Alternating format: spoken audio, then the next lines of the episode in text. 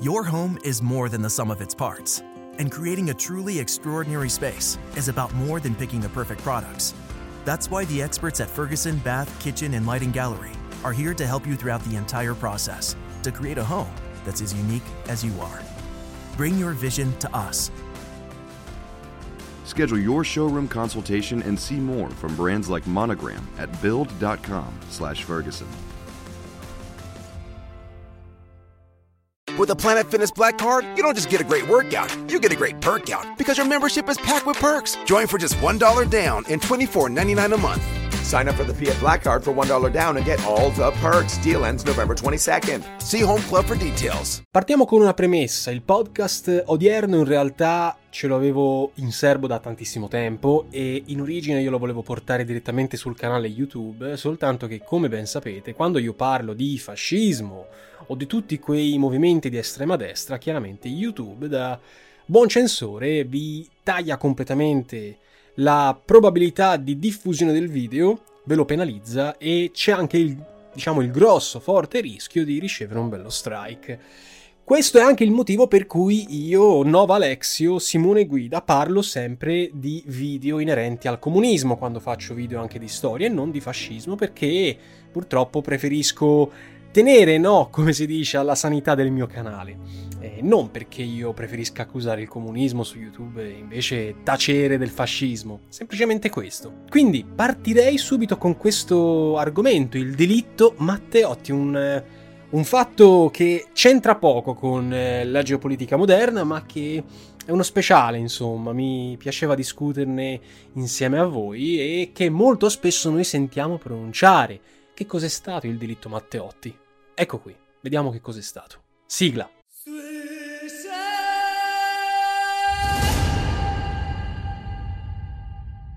Il 10 giugno 1924 è un caldo pomeriggio estivo a Roma.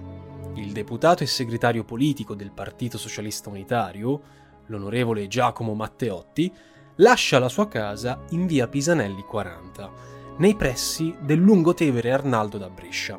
Come sempre, familiari e amici lo descrivevano come un abitudinario, Matteotti avrebbe percorso il viale in direzione di Piazza del Popolo, dove sarebbe salito sul tram 15 per recarsi a Montecitorio. Era una giornata come le altre.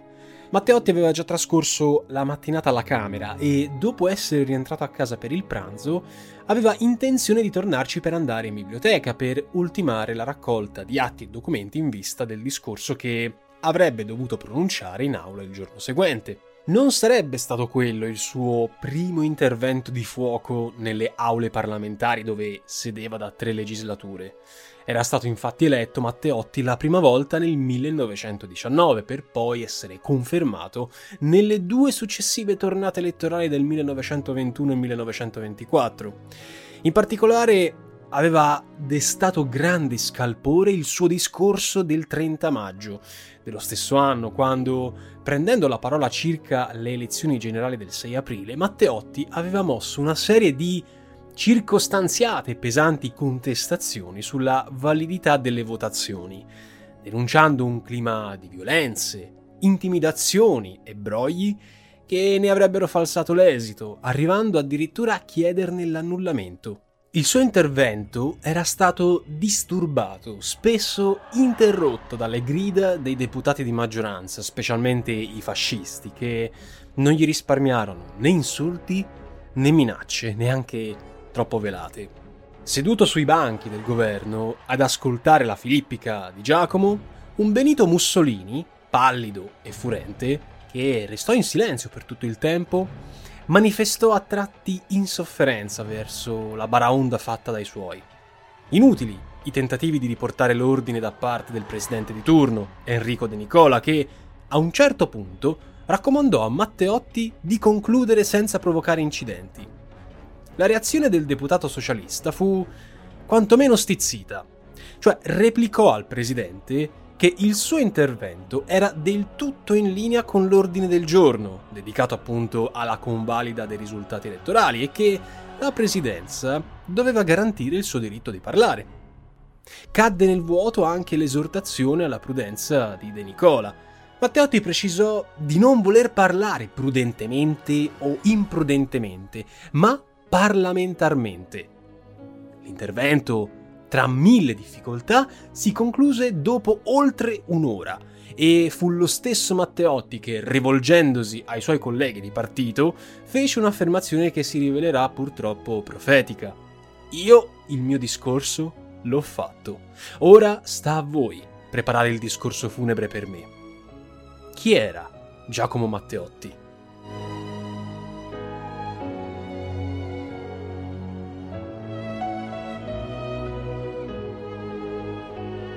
Nato a Frattapolesine, provincia di Rovigo, il 22 maggio 1885, Matteotti apparteneva ad una famiglia ricca e benestante. Il padre Girolamo aveva investito i proventi del commercio di ferro e rame in case e terreni, conquistandosi una autentica fortuna. Più tardi la stampa cattolica indicherà nello strozzinaggio, accusa peraltro mai provata, la vera natura delle fortune della famiglia Matteotti.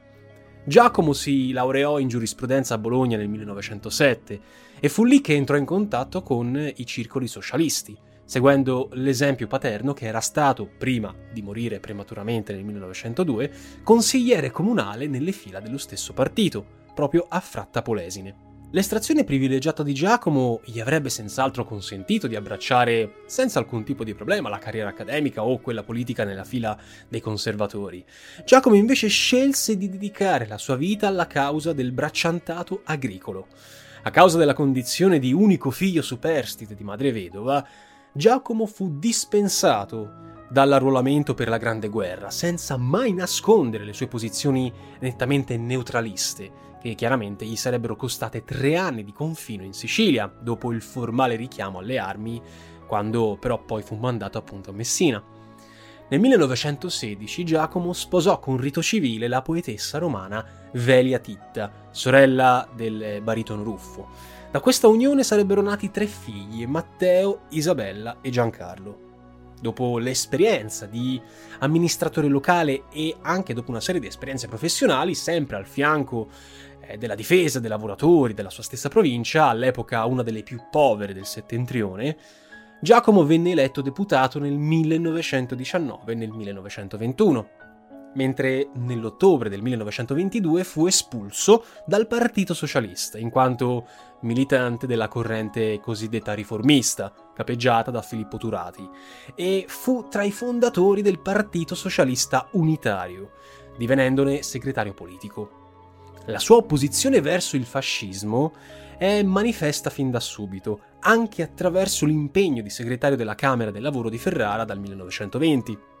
L'anno successivo, nel 21, Matteotti darà alle stampe la sua inchiesta sulle gesta dei fascisti in Italia, un'inchiesta con la quale denunciava pubblicamente il clima di violenze creato dallo squadrismo fascista. Soprannominato non certo a caso Tempesta dai suoi compagni per il suo piglio battagliero, Matteotti dedicava molto tempo all'attività di studio e di documentazione, pubblicando nel 24 un nuovo scritto, Un anno di dominazione fascista, recante una nuova e circostanziata descrizione delle violenze fasciste, contestandone la loro prosecuzione dopo un anno dalla presa del potere, in evidente contraddizione con le dichiarazioni ufficiali di Mussolini per un ritorno all'ordine e alla legalità.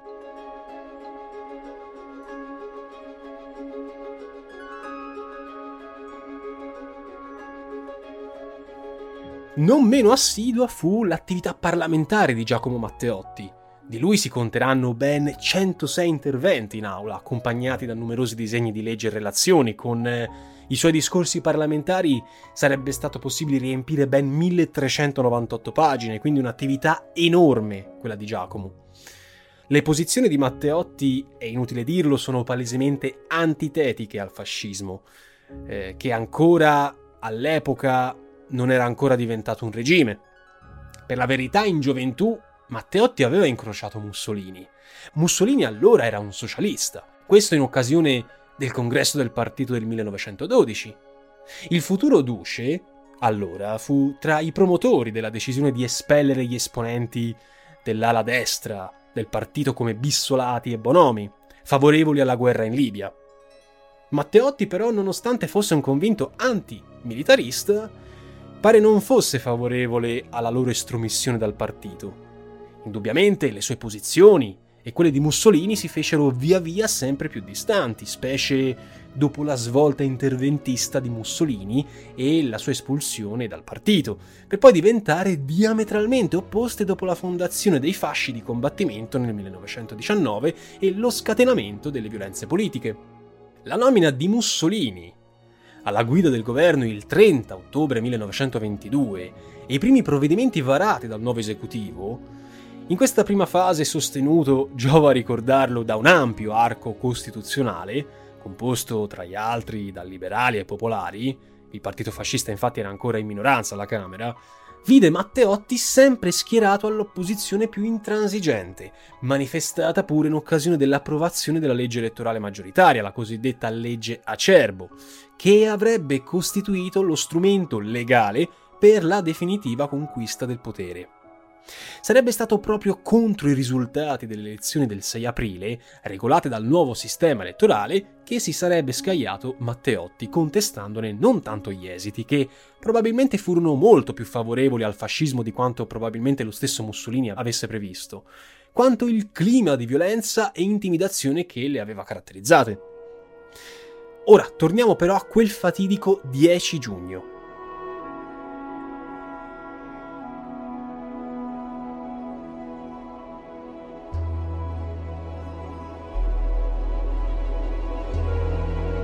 Sono trascorsi ormai dieci giorni dal discorso che tanta enfasi ha avuto anche sui giornali ancora liberi e Matteotti, come accennato, si era già iscritto a parlare per il giorno successivo.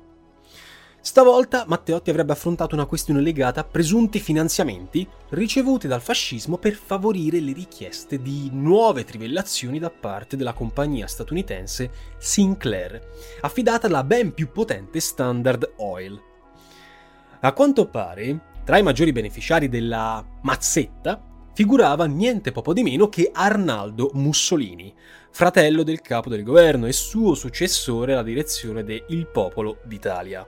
Un'accusa neanche troppo velata, di un giro di affari e finanziamenti che avrebbe coinvolto quindi i vertici del fascismo. Non erano certo un mistero per nessuno i contenuti di questo nuovo discorso, però, perché per iscriversi a parlare era necessario anticiparli con una richiesta alla presidenza della Camera, che allora era ricoperta da un nazionalista e alleato di Mussolini, Alfredo Rocco.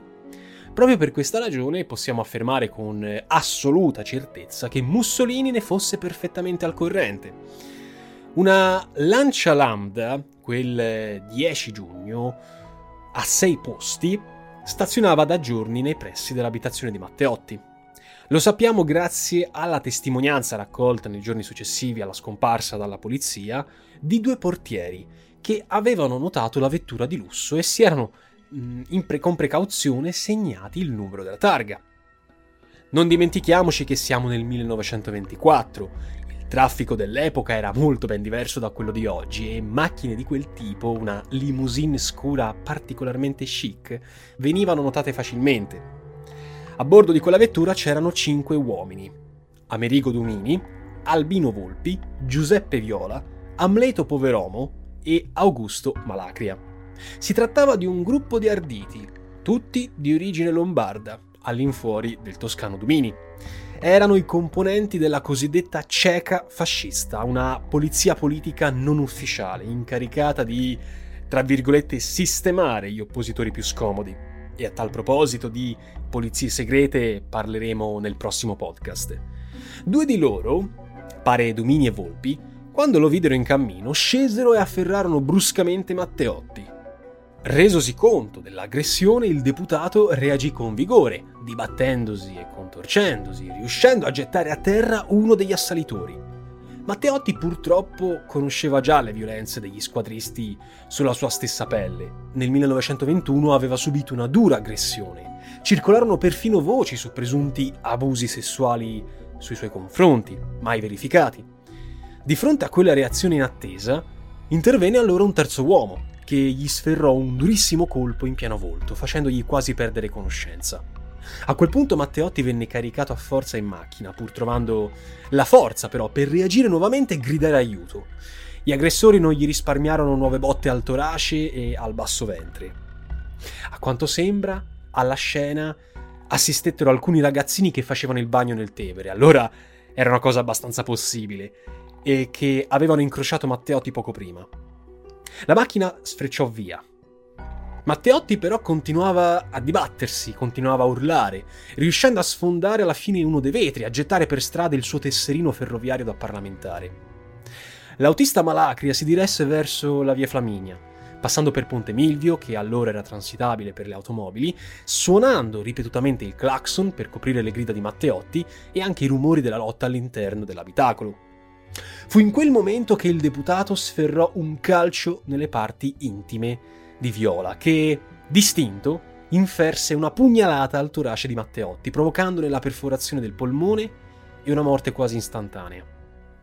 I rigurgiti di sangue di Matteotti fuoriuscirono dalla bocca, imbrattando tutto l'abitacolo e i sedili. Nonostante gli inutili tentativi di cancellarle, le tracce sarebbero rimaste e sarebbero state rinvenute dagli inquirenti dopo il ritrovamento del veicolo. Matteotti era morto e la macchina a quel punto non poté fare altro che dirigersi in aperta campagna fino ad arrivare, quando già era buio, nei pressi di Riano Flaminio, nella macchia di Quartarella, a più di 20 km da Roma. Con gli utensili della macchina, gli uomini del comando scavarono una fossa dove il terreno era più molle, facendosi luce con dei cerini e seppellirono il cadavere in fretta e furia per poi fare ritorno in città. Parcheggiata la vettura in una rimessa privata, informarono dei fatti Filippo Filippelli, che allora era il direttore del giornale filofascista eh, rinominato Corriere Italiano, a nome del quale era stata noleggiata la Lancia. Ma Filippelli non fu l'unico a essere informato perché fu informato anche Emilio De Bono, capo della polizia. Il giorno seguente, eh, all'omicidio, la moglie e i compagni di partito denunciarono la scomparsa di Matteotti.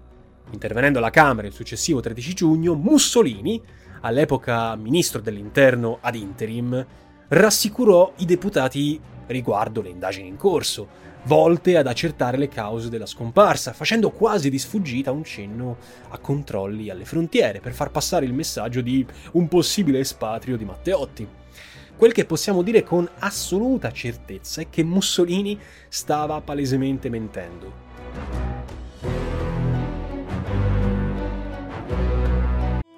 Your home is more than the sum of its parts, and creating a truly extraordinary space is about more than picking the perfect products. That's why the experts at Ferguson Bath, Kitchen, and Lighting Gallery are here to help you throughout the entire process to create a home that's as unique as you are. Bring your vision to us Schedule your showroom consultation and see more from brands like Monogram at build.com/ferguson.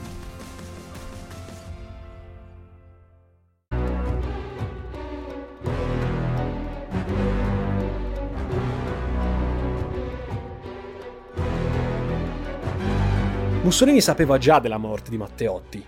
Emilio De Bono, che abbiamo già menzionato, forse Giovanni Marinelli, segretario amministrativo del partito fascista e promotore della CECA, o anche Aldo Finzi, che era sottosegretario all'interno, che a sua volta lo aveva saputo da Filippelli, che lui stesso aveva messo la direzione del Corriere Italiano, lo avevano prontamente informato. Mussolini sapeva già tutto. La menzogna però non sarebbe finita qui. Mussolini avrebbe messo in prigione i diretti responsabili, mentre il giornale di Filippelli avrebbe cessato le pubblicazioni.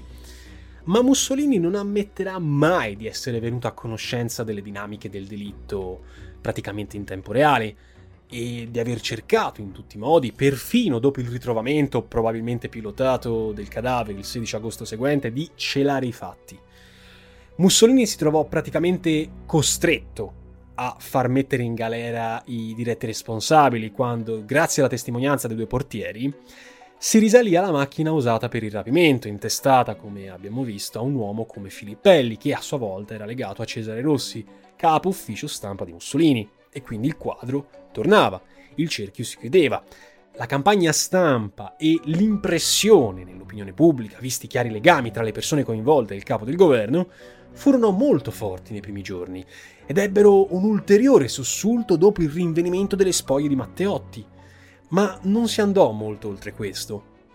Mussolini assunse un atteggiamento attendista, forse guardingo, confidando nel fatto, lo scrisse molto acutamente Indro Montanelli, che in Italia gli scandali e l'indignazione hanno vita breve. Una mossa strategica fu lo spostamento delle esequie a Frattapolesine, per impedire che i funerali potessero trasformarsi in una nuova tribuna per le forze dell'antifascismo. È vero, ci furono omaggi di sostenitori e gente comune, però mancarono celebrazioni o rituali ufficiali. Si è molto discusso circa il nesso causale che può esistere tra l'uccisione di Matteotti e l'instaurazione della dittatura.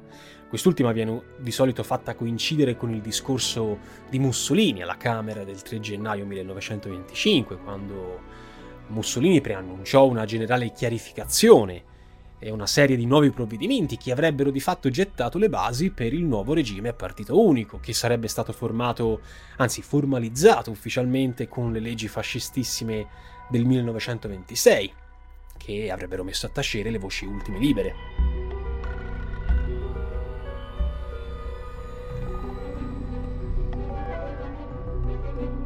Un primo ma significativo passo in questa direzione, approfittando del clima seguito uh, al delitto, fu compiuto già il 12 luglio 1924, quando furono approvati, o meglio resi esecutivi, i provvedimenti restrittivi sulla libertà di stampa che anticiparono le leggi dell'anno seguente che avrebbero definitivamente messo a tacere le voci di dissenso nella carta stampata. Contro tali provvedimenti, per la prima volta, si registrò il voto contrario di Giovanni Giolitti. Come anticipato, Mussolini fece arrestare i diretti responsabili, costringendo alle dimissioni Cesare Rossi, che era capo appunto ufficio stampa della Presidenza del Consiglio, e Emilio De Bono, il quale però conservò per il momento il comando della milizia volontaria per la sicurezza nazionale, che di lì a poco sarebbe stata inquadrata nelle forze regolari e sottoposta al giuramento di fedeltà al re. Nel frammento finirono in prigione Domini e tutti i membri del comando, mentre Cesare Rossi, che era appunto il capo ufficio stampa, si costituì il 22 giugno. Ora, la domanda può sorgere lecita, che cosa c'entrava Cesare Rossi? Cioè, lui non prese parte all'aggressione, ma probabilmente ne fu uno degli ispiratori e basandoci sul suo stesso memoriale scritto poco prima di presentarsi alle autorità e poi pubblicato sul quotidiano Il Mondo, fu proprio lui ad accusare Mussolini di essere il mandante dell'omicidio, dando conto delle frasi pronunciate dal duce al termine del discorso del 30 maggio, parole infocate del tipo cosa fa la cieca? E quest'uomo non deve più circolare. Un altro memoriale, scritto stavolta da Filippelli, addossò sempre su Mussolini la decisione della morte di Matteotti. A questo punto giova soffermarsi sulle tesi avanzate circa le dinamiche del delitto. Riguardo il movente non è necessario invece spendere molte parole, visto che sia che si sposi la tesi della vendetta per il discorso del 30 maggio, che il timore per le rivelazioni di Matteotti dell'11 giugno, riguardo anche alla questione petrolifera, è di tutta evidenza che ci si trovava in presenza di un personaggio scomodo e inviso al nascente regime fascista. La domanda però deve essere piuttosto un'altra. Matteotti, per quanto agguerrito e molto preparato, non era certo l'unica voce contraria al fascismo, e le denunce per le irregolarità nelle ultime elezioni o per i presunti rapporti affaristici tra la famiglia Mussolini e le compagnie americane non erano certo un mistero per nessuno. Per questo dovremmo forse chiederci se la morte di Matteotti era veramente il fine ultimo dell'agguato del 10 giugno. Indubbiamente fu un agguato pianificato e preparato in precedenza, lo dimostra la testimonianza dei due portieri che avevano visto la vettura in sosta da diversi giorni prima. Oppure fu piuttosto una tragica fatalità, che poi si cercò inutilmente di celare all'opinione pubblica? Una bella domanda. Mussolini fu il vero mandante Oppure, per usare una sua espressione, si trovò a dover gestire un cadavere gettato ai suoi piedi. Allora, cominciamo col dire che le violenze contro le opposizioni, come correttamente denunciato da Matteotti in tantissime occasioni, non erano infrequenti, né prima né dopo l'aggressione al deputato socialista. Solo per fare alcuni esempi. Ricordiamo il sacerdote Don Luigi Minzoni, assassinato dagli squadristi il 23 agosto 1923, oppure le aggressioni contro Piero Gobetti e Giovanni Amendola, che ne provocarono la morte a posteriori a causa dei traumi subiti. Per fare un salto in avanti ricordiamo ancora l'uccisione dei fratelli Carlo ed Enrico Rosselli in Francia nel 1937, tutti legati a un filo rosso, anzi un filo nero in questo caso. Questo per significare che nessuno nega il volto violento e criminale dei sicari del regime fascista. Esistono però una serie di elementi di cui dobbiamo necessariamente tenere conto, che potrebbero spingere verso forse altre conclusioni per il delitto Matteotti. Può essere utile in tal senso prendere in considerazione tre diversi scenari, tutti sostenuti dalle diverse scuole di pensiero. Tornano in tal senso estremamente utili i due memoriali citati, cioè quello di Rossi e Filippelli scritti da uomini che volevano scongiurare il pericolo di diventare dei capi espiatori, o magari anche per precostituirsi una sorta di assicurazione sulla vita, nell'ipotesi non certo infondata che qualcuno pensasse di toglierli di mezzo per eliminare dei testimoni scomodi. Per riepilogare questi tre scenari prendiamo il primo,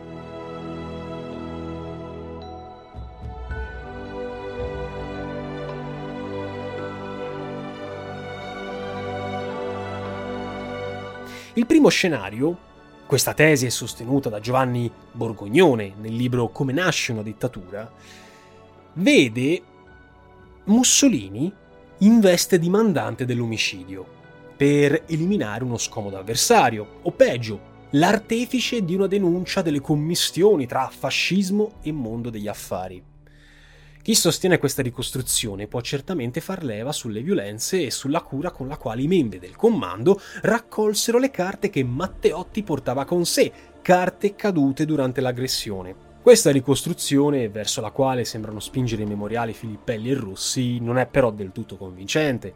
Probabilmente Mussolini voleva che fosse data una lezione a Matteotti, ma da politico acuto e intelligente aveva compreso che un omicidio così plateale, a breve distanza dal discorso del 30 maggio, gli avrebbe provocato più rogne che altro. Una punizione certo ci voleva, però magari più avanti, lasciando sbollire l'onda emotiva del momento. Passiamo al secondo scenario. La seconda opzione potrebbe imputare la morte di Matteotti alla volontà di stretti e zelanti collaboratori del Duce, collaboratori come Rossi, Marinelli, Dumini, che, interpretando la sua sfuriata dopo il discorso del 30 maggio come una sorta di ordine o desiderio inespresso, avrebbero deciso di fare un favore a Mussolini, levando di mezzo un oppositore scomodo, senza consultarlo. In realtà, la stessa dinamica dell'agguato non fa propendere per l'omicidio premeditato, chiamiamolo così, come emerge dagli atti dell'inchiesta che fu condotta da magistrati indipendenti come Mario del Giudice. Tutto farebbe invece pensare ad una morte causata da uno scatto d'ira sul momento di uno degli aggressori, che reagì al calcio nei, nei testicoli da parte di Matteotti. Le stesse modalità di occultamento del cadavere e delle prove sbrigative e evidentemente non preparate come appunto i dilettanteschi tentativi di eliminare le macchie di sangue dal veicolo, porterebbero a negare questa, questa seconda opzione. Del resto, pianificare una cattura in pieno centro di Roma senza pensare di essere visti o riconosciuti sarebbe abbastanza da imprudenti, no? Questo ci conduce ad una terza ipotesi che, a mio avviso, è la più verosimile. L'ipotesi, tra l'altro, non è sostenuta da me, il signor Nessuno, ma da Renzo De Felice e da Giovanni Sabatucci. L'obiettivo era quello di dare una lezione a Matteotti. Non si sa se col placet di Mussolini oppure meno, trasformatasi in tragedia per il dilettantismo degli aggressori e l'inattesa reazione del parlamentare. Your home is more than the sum of its parts, and creating a truly extraordinary space is about more than picking the perfect products. That's why the experts at Ferguson Bath, Kitchen, and Lighting Gallery are here to help you throughout the entire process to create a home that's as unique as you are. Bring your vision to us. Schedule your showroom consultation and see more from brands like Monogram at build.com/ferguson.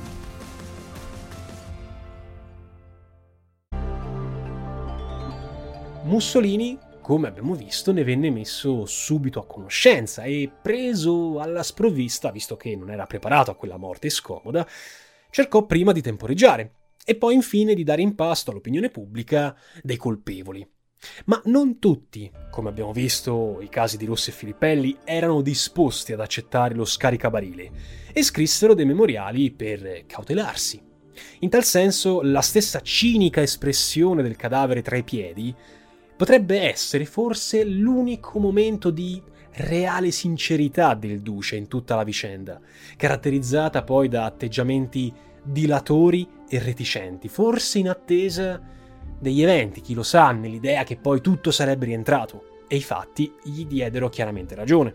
In effetti è indubbio che con il delitto Matteotti il fascismo visse l'ultimo serio pericolo di essere travolto e Mussolini dovette temere non poco una simile eventualità, ma fu certamente favorito da una serie di fattori che giocarono a suo vantaggio. L'opinione pubblica da sola non bastava, se non trovava sponde in campo politico, e la risposta dell'opposizione, che già era ridotta numericamente dai meccanismi della legge Acerbo, con la secessione dell'Aventino, in pratica una stensione dei lavori della Camera, si dimostrò del tutto inefficace e, peggio ancora, privò i partiti di opposizione della tribuna parlamentare per far sentire la loro voce.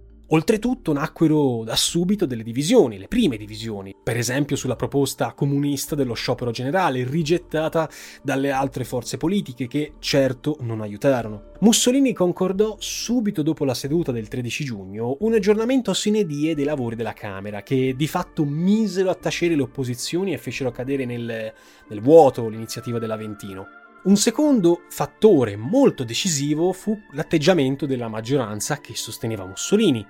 Composta non soltanto da fascisti, questo gruppo di persone scelse di confermare la fiducia all'esecutivo, rifiutando qualsiasi proposta di collaborazione con le opposizioni. Alcune defezioni ci furono, ma ebbero carattere personale, tra le più autorevoli ci fu quella di Giolitti, peraltro tardiva e maturata soltanto nell'ottobre del 24. Mussolini pensò benissimo di blindare la sua stessa maggioranza, presentando a fine dicembre un disegno di legge di riforma elettorale che prevedeva il ritorno al sistema uninominale, paventando uno scioglimento della Camera e il ritorno a nuove elezioni, che con ogni probabilità sarebbero costate il seggio a molti deputati. Il re, pur sollecitato più volte, però non tolse mai l'appoggio al governo, trincerandosi dietro le sue prerogative statuarie, ma con ogni probabilità temendo che la caduta di Mussolini potesse preludere all'ascesa di forze politiche a lui opposte, a cominciare dai socialisti di fede repubblicana. Lo stesso Senato, allora non elettivo e di nomina regia, dove sedevano i rappresentanti di nobiltà, forze armate e alta finanza, così come il mondo degli industriali, scelsero di non abbandonare Mussolini, che eh, diede loro garanzie di tutela delle rispettive sfere di interesse. Un'ultima notazione riguarda il discorso poi del 3 gennaio 1925. Per quanto uno dei più celebri del repertorio mussoliniano, questo discorso, come si può anche vincere dai toni, fu con ogni probabilità frutto di improvvisazione e spinto dal timore di una sollevazione del fascismo più intransigente, Quel che è certo è che un discorso di questo genere era a tutti gli effetti, e nonostante la sottovalutazione delle forze di opposizione, il chiaro preannuncio della dittatura.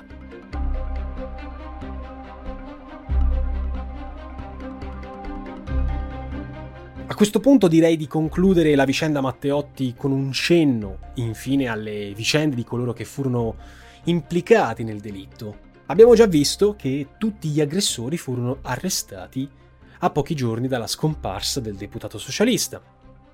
A livello politico Mussolini cedette il Ministero dell'Interno al nazionalista Luigi Federzoni e nominò al posto di De Bono un prefetto di carriera al vertice della polizia. In sostanza fu un processo farsa quello che si andò ad abbattere, per così dire, sui, sugli aggressori. Fu celebrato a Chieti, Roma fu ritenuta una sede non idonea per legittima suspicione, dal 16 al 24 marzo 1926. A difendere gli imputati, l'avvocato Roberto Farinacci, segretario del PNF ed esponente dell'ala oltranzista del partito. La condanna fu per omicidio preterintenzionale per Dumini, Volpi e Poveromo. Gli altri due, cioè Malacri e Viola, furono assolti per insufficienza di prove. Per Emilio De Bono, in qualità di membro del Senato, ci fu un processo però a parte dinanzi al Parlamento, riunito in Alta Corte di Giustizia, che decretò a novembre il non luogo a procedere. Domini e gli altri praticamente non scontarono mai la condanna a 5 anni di carcere e Domini beneficiò anche di un trattamento di favore, accumulando una piccola fortuna nelle colonie africane. Nel 1947, una volta caduto il regime, si celebrò un nuovo processo, nel rispetto di un decreto luogotenenziale che dichiarò nulle le sentenze degli organi di giustizia emesse durante il regime, qualora fossero superiori ai tre anni, che costarono la condanna all'ergastolo per Domini, poi però commutata in 30 anni di carcere. Lo stesso si applicò per Viola e Poveromo. Rossi invece, durante il fascismo, fuggì all'estero e poi conobbe il carcere e infine il confino, ma alla fine fu assolto per insufficienza di prove e anche altri imputati beneficiarono poi dell'amnistia Togliatti. Domini tornò in libertà sei anni dopo e morì a casa sua nel 1967. Marinelli e De Bono furono fucilati a Verona l'11 gennaio 1944 per aver votato contro il Duce nella fatidica seduta del Gran Consiglio del 25 luglio 1943. Filippelli conobbe alterne fortune. Rientrato in Italia nel dopoguerra, dopo un periodo d'esilio, si ritirò a vita privata e morì nel 1961. La vedova Matteotti, signora Velia, che aveva ricevuto le rassicurazioni ipocrite di Mussolini all'indomani della scomparsa del marito, si ritirò a vita privata a Fratta Polesine dopo aver rinunciato a costituirsi parte civile nel processo contro gli imputati. La vedova ebbe frequentemente a lamentarsi della stretta vigilanza nei confronti della sua famiglia e morì a soli 48 anni, nel 1938, per i postumi di un intervento chirurgico. I due figli, Giancarlo, morto molto recentemente nel 2006, e Matteo, morto anch'egli nel 2000, si sono impegnati in politica nella fila dei socialisti per onorare il ricordo del padre. Spero ragazzi che questo episodio odierno vi sia quantomeno piaciuto nonostante le divergenze un po' anche con gli argomenti, ma è bello ogni tanto variare. Per ringraziare anche dell'aiuto enorme dato nella realizzazione di questo episodio, voglio ringraziare Paolo Arigotti che come sempre trovate citato in descrizione perché è il mio braccio destro per eh, quanto riguarda i podcast. Vi ringrazio ancora una volta per l'ascolto e come sempre ci sentiamo in un prossimo episodio. Per Aspera ad Astra.